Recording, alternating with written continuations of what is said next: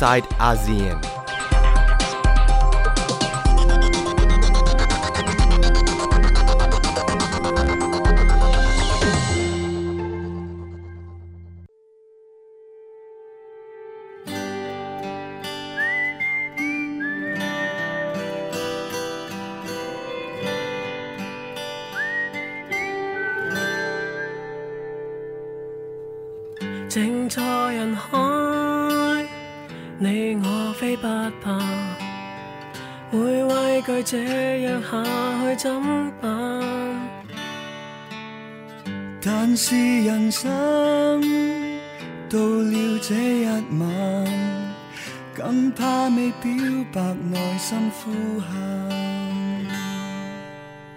站在前方，勇氣驅不散，卻信越怕命運更黯淡。但是誰想要看穿荒誕，卻會在春雷下睜開眼。一起舉傘，一起的撐，一起尽管不安，却不孤单，对吗？一起舉傘，舉起手撐，一起為應得的放胆，争取，怕嗎？任暴雨下，志向未倒下，雨傘是一朵朵的花，不枯也不散。啦啦啦啦，啦啦啦啦，為着明天，要記得今晚，你我用真定面對憂患。若是人生錯過這一晚，怕再沒機會任意呼喊。一起舉手，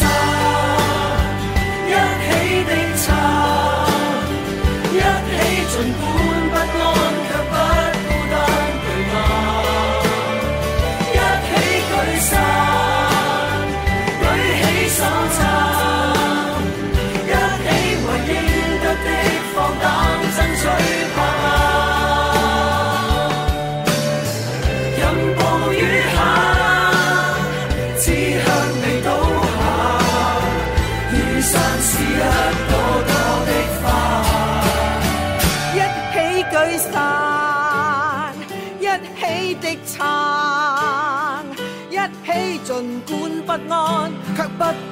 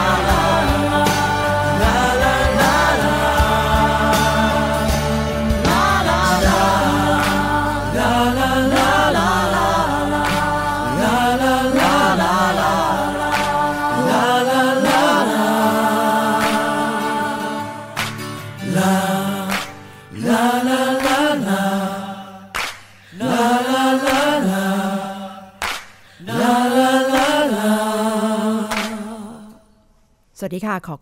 ต้อนรับคุณผู้ฟังเข้าสู่ i n s i ซต์อาเซียนดิฉันนัฐถาโกมลวาทินดำเนินรายการค่ะ วันนี้เปิดเพลงกันด้วยบทเพลงจาก Umbrella Movement กลุ่มเคลื่อนไหวร่ม เป็นชื่อของกลุ่มคนรุ่นหนุ่มสาวที่ออกมารวมพลังกันประท้วง การปกครองของฮ่องกงซึ่งเป็นที่รับรู้ว่าขณะนี้กลับไปสู่ภายใต้การปกครองของรัฐบาลจีน นับตั้งแต่ปี 2540 ในรูปแบบการปกครองที่จีนเรียกว่า 1 ประเทศ 2 ระบบ ก่อนหน้านั้นเป็นเวลากว่า 90 ปีที่ฮ่องกงอยู่ภายใต้การปกครองของเจ้าอาณานิคมอย่างประเทศอังกฤษทำให้คนฮ่องกงซึมซับกลไก โครงสร้างในการบริหาร ระบบการศึกษาระบบสวัสดิการ ระบบการพัฒนาเศรษฐกิจ ทุกระบบที่อังกฤษได้วางไว้ แต่หลังจากนั้นเมื่อจีนเข้ามา กลับมาเป็นฝ่ายปกครองฮ่องกง ก็เริ่มที่จะเห็นกระแสความตึงเครียดภายในประเทศ ภายในฮ่องกงมากขึ้นในระดับหนึ่งและมาปะทุเอาเมื่อ 2 ปีที่แล้ว กับกลุ่มเคลื่อนไหว Umbrella Movement ที่มีคนหนุ่มสาวจำนวนมากออกไปประท้วงรัฐบาล คณะหัวหน้า ผู้ปกครองฮ่องกง ว่าเป็นตัวแทนของรัฐบาลจีน และไม่พอใจรูปแบบการปกครองที่ รัฐบาลจีนจะส่งคนขึ้นมาเป็นตัวแทนเพื่อที่จะเข้าสู่การเลือกตั้ง เป็นหัวหน้าคณะผู้แทนพิเศษของฮ่องกงหรือว่าเป็นผู้ปกครองฮ่องกงเพราะว่ากลุ่มคนรุ่นหนุ่มสาว มีความรู้สึกว่าจะต้องได้เป็นคนที่กำหนดชะตากรรมอนาคตของตัวเองค่ะ ที่เล่าเรื่องนี้มายาวเหยียดเพราะว่ากลายเป็นเรื่องเป็นราวกันขึ้นมาเมื่อโจชัววอง ซึ่งเป็นแกนนำ ของกลุ่มผู้ประท้วง Umbrella Movement แต่เขาประท้วงในนามของ Scholarism โจชัววองได้เตรียมที่จะเดินทางมาประเทศไทย เดินทางมาแล้วด้วยนะคะ มาถึงไทยในช่วงสายๆ ในช่วงเช้ามืดของวันที่ 5 ตุลาคม และปรากฏว่าไม่สามารถออกจากสนามบินสุวรรณภูมิได้ เพราะว่าถูกกักตัวไว้ โดยเจ้าหน้าที่ของไทยระบุว่า เขาอยู่ในรายชื่อบัญชีดำที่รัฐบาลจีนส่งมาให้ จึงต้องถูกส่งตัวกลับไปอย่างฮ่องกงค่ะ ขณะนี้ที่ถูกจับตามองก็คือ การเดินทางมาของโจชัววอง แล้วถูกส่งตัวกลับ การส่งตัวกลับของไทย ถือว่าเป็นการกระทำภายใต้แรงกดดันของรัฐบาลจีนหรือไม่ว่ากำลังเกิดแรงกดดันจากจีนต่อไทยโดยตรงหรือไม่ และกำลังเกิดคำถามนะคะว่าเป็นคำขอ โดยตรงจากรัฐบาลจีนหรือไม่กรณีโจชัววองครับ หลังจากที่ต้องมาถูกควบคุมตัวอยู่ที่สนามบินสุวรรณภูมิไม่ต่ำกว่า 10 ชั่วโมง ก่อนที่จะถูกส่งตัวกลับไปยังฮ่องกงนะคะพูดถึงความเป็นโจชัววองเป็นที่รับรู้ว่าถือว่าเป็นสัญลักษณ์ของประชาธิปไตยในการต่อสู้และเป็นที่โด่งดังอย่างมาก หลังจากมีการเคลื่อนไหว ผ่านการชุมนุมที่เรียกว่าเป็นการชุมนุมร่ม ที่ฮ่องกงเมื่อ 2 ปีที่แล้วนะคะ จากนั้นก็จะได้เห็นโจชัววองอยู่ในเวทีทางการเมืองมาตลอด และมีอยู่ช่วงหนึ่งที่ถูกควบคุมตัว และต้องทำงานเพื่อที่จะเป็นการตอบแทนสู่ชุมชนนะคะ เป็นหนึ่งในรูปแบบของการถูกลงโทษ แต่ปฏิเสธไม่ได้ค่ะว่าการเคลื่อนไหวของโจชัววองรวมถึงบรรดา นักเคลื่อนไหวรุ่นหนุ่มสาว สร้างความปวดหัวให้กับรัฐบาลจีนไม่น้อย ที่ยืนยันรูปแบบการปกครองประเทศแบบ หนึ่งประเทศสองระบบสำหรับความเคลื่อนไหวที่เกิดขึ้นหลังจากที่โจชัววองกลับไปถึงฮ่องกงก็บอกว่าเป็นช่วงเวลาที่น่ากลัวอย่างมากสำหรับเขานะคะ แต่ในที่สุดก็มีการให้สัมภาษณ์ของโฆษกกระทรวงการต่างประเทศของจีนต่อกรณีที่เกิดขึ้นให้สัมภาษณ์กับเซาท์ไชน่ามอร์นิ่งโพสต์บอกว่าจีนให้เกียรติการควบคุมคนเข้าเมืองของไทยที่จะดำเนินการตามกฎหมาย ไม่ได้บอกตรงๆว่าเป็นการร้องขอจากประเทศจีนนะคะ ขณะที่รัฐมนตรีว่าการกระทรวงยุติธรรมของฮ่องกงพูดในทำนองคล้ายๆ กันบอกว่า ที่รายงานระบุว่าไทยเผชิญแรงกดดันจากจีน ระบุว่าผมไม่ได้รับรายงานในเรื่องนี้ และข้อ 2 บอกว่าไม่คิดว่าเรื่องนี้จะมีความสำคัญจนจะต้องเข้าขั้นเป็นแรงกดดันจากนานาชาติ เพราะถือว่าเป็นการดูแลนักท่องเที่ยวคนหนึ่งที่เดินทางเข้ามาในประเทศไทยค่ะ อ่าน ความหมายก็พอจะบอกได้ว่ารัฐบาลจีนก็ไม่ได้ยอมรับนะคะว่าส่งคำขอมายังประเทศไทยโดยตรง ขณะที่ทนายความด้านสิทธิมนุษยชนที่ฮ่องกงไมเคิลวิทเลอร์บอกว่าเป็นไปได้มากว่าที่เจ้าหน้าที่ของรัฐบาลจีนให้ข้อมูลกับรัฐบาลไทย และกรณีที่แย่ที่สุดก็คือ ขอความร่วมมือให้ไทยควบคุมตัวโจชัววอง แล้วส่งตัวกลับไปยังประเทศจีนค่ะ ทนายความคนนี้เป็นที่ปรึกษาของโจชัวด้วยนะคะ ขณะที่ที่ปรึกษา Human Rights Watch ประจำประเทศไทยคุณสุนัยผาสุข ประเมินเรื่องนี้บอกว่าการขึ้นบัญชีดำห้ามโจชัวว่องเข้าประเทศ แล้วส่งตัวกลับสะท้อนอิทธิพลของรัฐบาลจีนที่มีต่อไทย ซึ่งนำไปสู่การละเมิดสิทธิมนุษยชน หรือการละเมิดกฎหมายระหว่างประเทศอย่างรุนแรงนะคะ ซึ่งเป็นแนวทางคล้ายๆ กันขององค์กรด้านสิทธิมนุษยชน ที่เป็นห่วงต่อการส่งตัวโจชัวว่องกลับไปยังฮ่องกงในครั้งนี้ สำหรับทางประเทศไทยก็มีเหตุผลออกมานะคะ โดยโฆษกกระทรวงการต่างประเทศคุณเสกวันนเมธี ระบุว่าการอนุญาตให้เดินทางออกหรือเข้าเมืองมีปัจจัยหลายประการ และต้องเป็นไปตามระเบียบที่เกี่ยวข้อง พร้อมกับย้ำว่า ไม่ได้ปิดกั้นการพูดคุยเรื่องการเมืองที่จะเกิดขึ้นในวันพรุ่งนี้ ที่จุฬาลงกรณ์มหาวิทยาลัยด้วยนะคะ ก็เป็นความเห็นจากหลากหลายแง่มุมที่เกิดขึ้น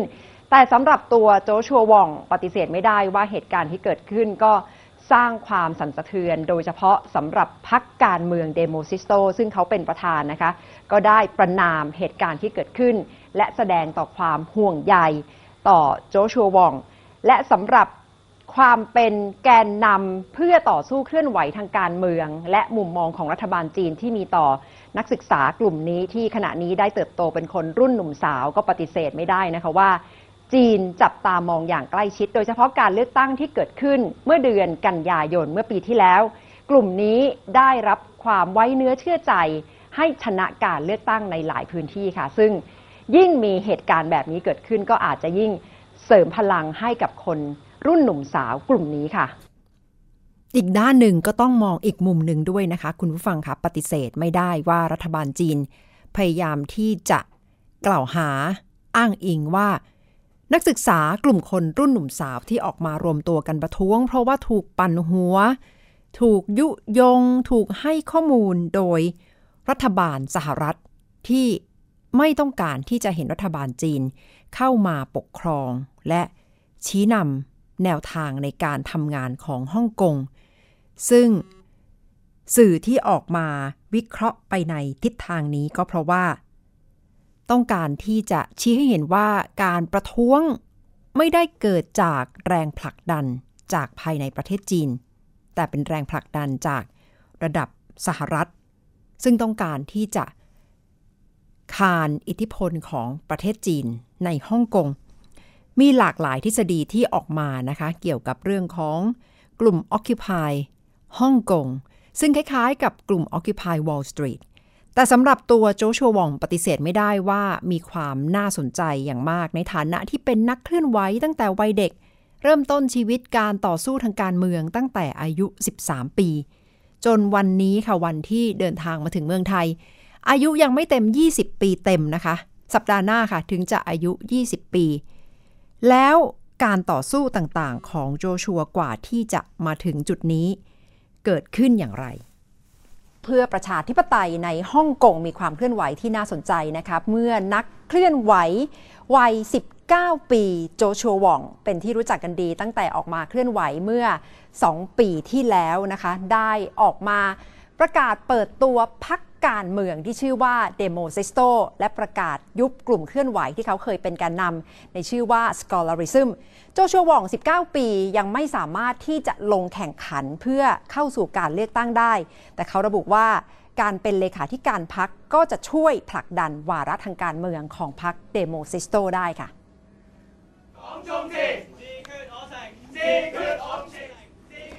โจชัวหว่องวัย 19 ปี และเพื่อนนักศึกษาร่วมอุดมการณ์รวมกลุ่มคนรุ่นใหม่ตั้งพรรคเดโมซิสโต และยุบกลุ่ม Scholarism ที่เคยมีบทบาทในการชุมนุมเมื่อ 2 ปีก่อน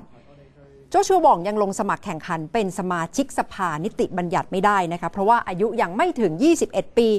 เขาระบุว่าจะขับเคลื่อนให้เกิดการลงประชามติ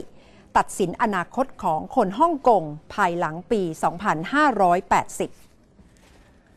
determination is also the most important political agenda for Demosisto. And uh, for from my point of view, actually, I think that independence should be one of the. โจชัวหว่องระบุว่าหัวใจสำคัญของพรรคเดโมซิสโตคือวาระการเมืองที่จะผลักดันให้คนฮ่องกงได้ตัดสินอนาคตของตัวเอง และที่จริงแล้วการเป็นเอกราชก็ควรจะเป็นส่วนหนึ่งที่ให้คนฮ่องกงได้ตัดสินใจ แต่โจชัวไม่ได้ระบุว่าเป้าหมายของพรรคคือการเป็นเอกราช แต่ยืนยันว่าประชาธิปไตยและการมีรัฐบาลของตัวเอง ภายใต้การปกครองหนึ่งประเทศสองระบบเป็นเรื่องสำคัญ เป็นภาพการเปิดตัวที่ออกมาเมื่อวานนี้นะคะสำหรับพรรคเดโมซิสโตค่ะ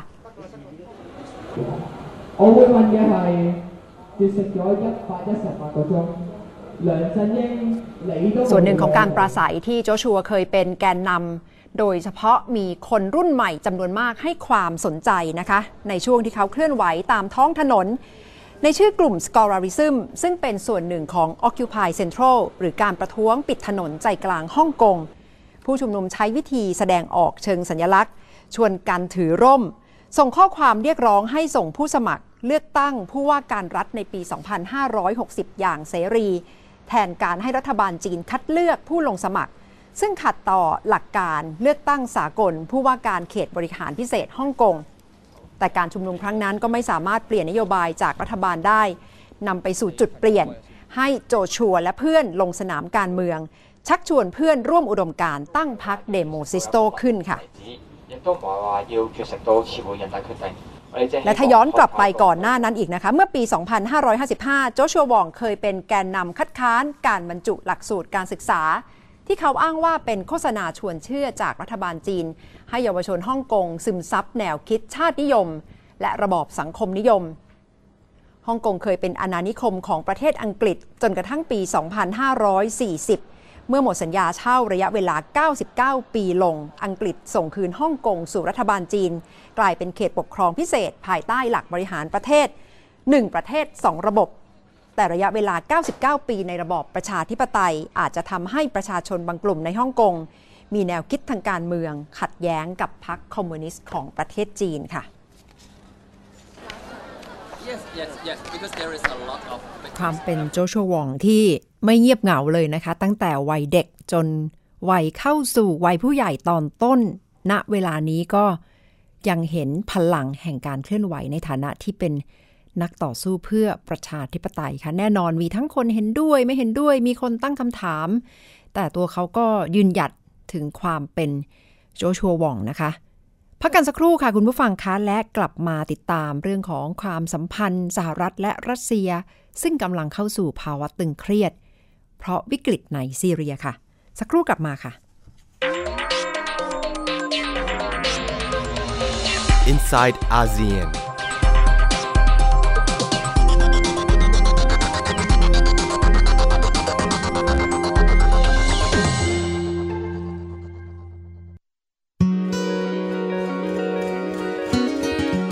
กรีนก็มีความสำคัญที่พวกเราต้องอนุรักษ์เอาไว้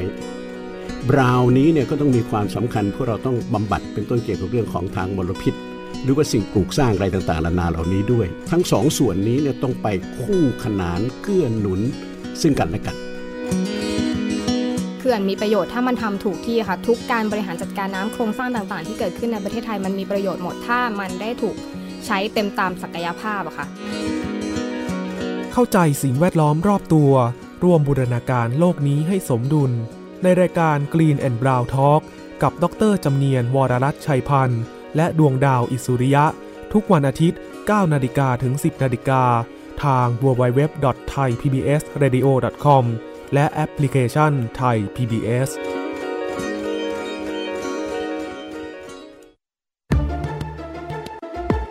เกาหลีรัสเซียก็มีศูนย์เหรียญเหมือนกัน หมายถึงว่าทุกชาติ ทุกชาติอืมมีมีลักษณะรูปแบบการทำธุรกิจแบบศูนย์ค่ะเหรียญทั้งหมดโอ้โหมันยังมีสิ่งนี้อยู่ในประเทศไทยนะคะไปไหนมาครับดิฉันไปจังหวัดปัตตานีมา หลากหลายเรื่องราวเบื้องหลังข่าวที่คุณยังไม่รู้ จากปากของคนข่าว ในรายการตกข่าว ทุกวันศุกร์ 10นาฬิกา30นาทีถึง 11นาฬิกา ทาง www.thaipbsradio.com และแอปพลิเคชัน Thai PBS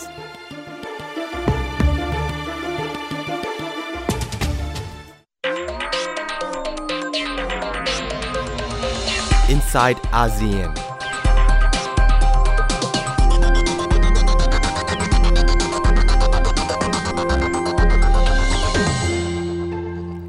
ลับมาพบกันต่อค่ะ คุณผู้ฟังค่ะ i n s i ซต์อาเซียนดิฉันนัฐาโกมลวาทินกำลังอยู่เป็นเพื่อนคุณผู้ฟังค่ะ ในรอบสัปดาห์ที่กำลังจะผ่านพ้นไปนี้อีกหนึ่งประเด็นที่เกี่ยวข้องกับชาติหลาย ๆ ประเทศในอาเซียนด้วยรวมถึงไทย ในการแสดงท่าที ถึงพันธมิตรเพื่อที่จะต่อสู้กับกลุ่ม IS กับประเทศสหรัฐนะคะ โดยสหรัฐเป็นแกนนำของพันธมิตร ก่อนหน้านี้สิงคโปร์ได้ส่งกองกำลังไปร่วมรบนะคะ เพื่อแสดงท่าทีว่าสนับสนุนแนวทางของสหรัฐอเมริกา แต่ท่าทีล่าสุดระหว่างสหรัฐและรัสเซียกำลังมีปัญหาตึงเครียดกันอย่างหนักหน่วง ในวิกฤตในซีเรียค่ะ ถึงขั้นตัดความสัมพันธ์ทางการทูต ระหว่างสหรัฐและรัสเซีย เหตุเกิดเพราะอะไร น่าสนใจมากค่ะ ย้อนกลับไปภาพที่จับมือในการพบกันระดับทวิภาคีระหว่างประธานาธิบดีโอบามา และประธานาธิบดีวลาดิเมียร์ปูติน เกิดขึ้น 25 กันยายนเมื่อปีที่แล้วนะคะ ด้วยความหวังว่าจะนำไปสู่ความร่วมมือ เพื่อที่จะยุติปัญหาสงครามในซีเรีย แต่จนถึงวันนี้น่าจะบอกว่ากลายเป็นอดีตไปแล้วค่ะ เหตุเกิดขึ้นเมื่อทั้งสองฝ่ายไม่ค่อยลงรอยกันนะคะ และนำมาสู่การประกาศตัดสัมพันธ์ทางการทูตที่ออกมาโดย กระทรวงการต่างประเทศของสหรัฐออกมาเมื่อ 3 ตุลาคม บอกว่าจะขอยุติความร่วมมือระหว่างกันในระดับทวิภาคีเพื่อที่จะบรรเทาปัญหาความขัดแย้งที่เกิดขึ้นในซีเรีย แต่ถ้าย้อนกลับไปไม่กี่ชั่วโมงก่อนหน้านั้นนะคะปรากฏว่ามีการประกาศโดยประธานาธิบดีวลาดิเมียร์ปูตินแห่งประเทศรัสเซียค่ะ ว่าจะไม่ยอมทำตามข้อตกลงหยุดยิง และจะขอระงงับการ ที่พูดคุยกับสหรัฐไว้ว่าจะลดจำนวนอาวุธสงเคราะห์จากพลูโทเนียมที่นำไปสู่อาวุธนิวเคลียร์และเรียกร้องให้สหรัฐจ่ายค่าชดเชยจากการคว่ำบาตรนะคะ ความที่ไม่เห็นลงรอยกันในเรื่องต่างๆกำลังจะนำไปสู่ความขัดแย้งที่ชัดเจนมากขึ้นมากขึ้นเรื่อยๆนะคะ ระหว่างสหรัฐและรัสเซียในเรื่องซีเรียค่ะถ้าย้อนกลับไปเมื่อวันที่ 9 กันยายน ที่จริงได้เห็นรัฐมนตรีต่างประเทศของสองประเทศบรรลุข้อตกลงหยุดยิงกัน แต่ปรากฏว่าไม่ถึงสัปดาห์หลังจากนั้นความรุนแรงก็เกิดขึ้น และที่ถูกสหรัฐวิพากษ์วิจารณ์อย่างหนักก็คือ 19 กันยายน การโจมตีทางอากาศของรัสเซีย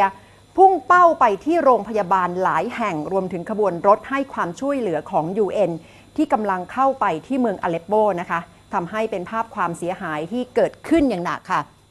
สำหรับเมืองอเลปโปก็คือเมืองที่ใหญ่ที่สุดในซีเรีย และได้กลายเป็น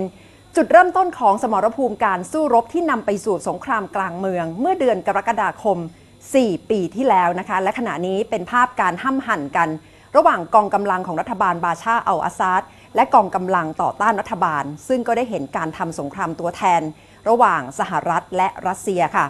และความเสียหายที่เกิดขึ้นปฏิเสธไม่ได้นะคะสำหรับภาพของเด็กๆที่ถูกกระทบจากการโจมตี โดยเฉพาะคลิปนี้ที่ออกมาที่เจ้าหน้าที่ ถึงกับกลั้นน้ำตาไว้ไม่อยู่ค่ะ باذن الله اربع طوابق والله اربع اربع طوابق والله عايز طفل صار له ساعتين ثلاث انقاذ ويخش باذن الله تطلع شيء เป็นภาพของเจ้าหน้าที่ที่ส่งเสียงด้วยความหดหู่อย่างมากนะคะ เพราะว่าพยายามที่จะเข้าไปช่วยเหลือ แล้วเห็นหนูน้อย วัยเพียง 4 เดือนติดอยู่ใต้อาคารหลายชั่วโมง พยายามที่จะช่วยเหลือนะคะ แต่ว่าหนูน้อยอาการไม่ค่อยดีเท่าไหร่ สำหรับสถานการณ์การสู้รบที่ประเทศซีเรีย โดยเฉพาะที่เมืองอเลปโป เกิดขึ้นอย่างหนักหน่วงในช่วงหลังยูนิเซฟเองบอกว่าตั้งแต่สัปดาห์ที่แล้ว มีเด็กเสียชีวิตไปไม่ต่ำกว่า 100 คนแล้วนะคะ โดยเฉพาะการโจมตีทางอากาศที่เกิดขึ้นอย่างหนักหน่วงในช่วงหลังซึ่งซึ่งทางสหรัฐก็ระบุว่า เป็นการโจมตีของรัสเซียที่ร่วมมือกับกองกำลังของรัฐบาลบาชาอัลอาซาดสร้างความเสียหายให้เกิดขึ้น และข้อตกลงหยุดยิง ก็ไม่มีทางที่จะเกิดขึ้นได้นะคะ ขณะที่เด็กๆในเมืองอเลปโปเองพยายามที่จะสื่อสารค่ะ หนูน้อยวัยเจ็ดขวบคนนี้บาน่าเอัลอาเบตพยายามที่จะบอกเล่าเรื่องราว บอกตรงๆเลยว่าหนูต้องการสันติภาพ ซึ่งก็พยายามส่งเสียงไปถึงผู้ใหญ่นะคะ ว่าไม่อยากที่จะให้เกิดการสู้รบ ถ้าไปตามทวิตเตอร์ก็จะเห็นภาพต่างๆ ของหนูน้อยที่ต้องการที่จะให้ชีวิตกลับคืนสู่ปกติ โดยเฉพาะอยากที่จะไป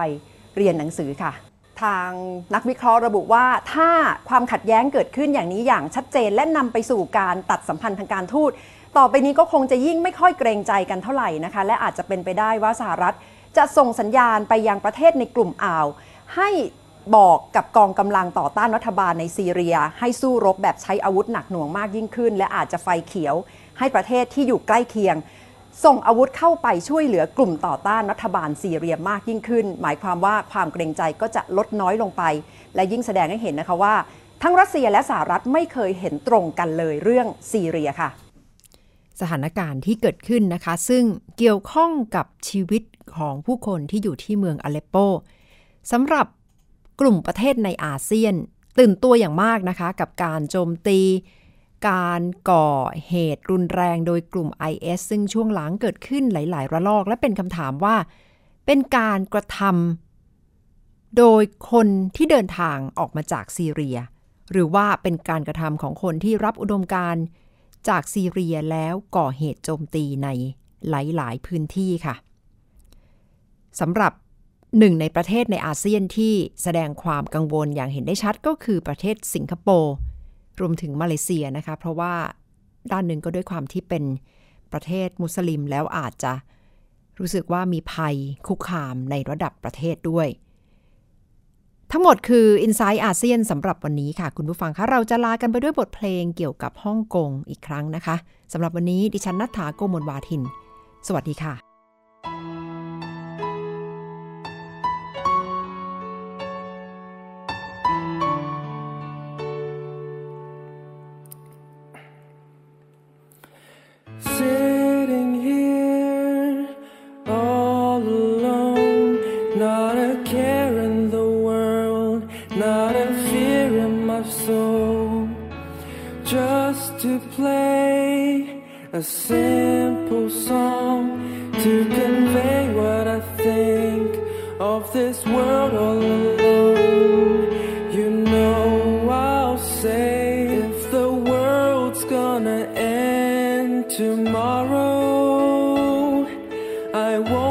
with any sorrow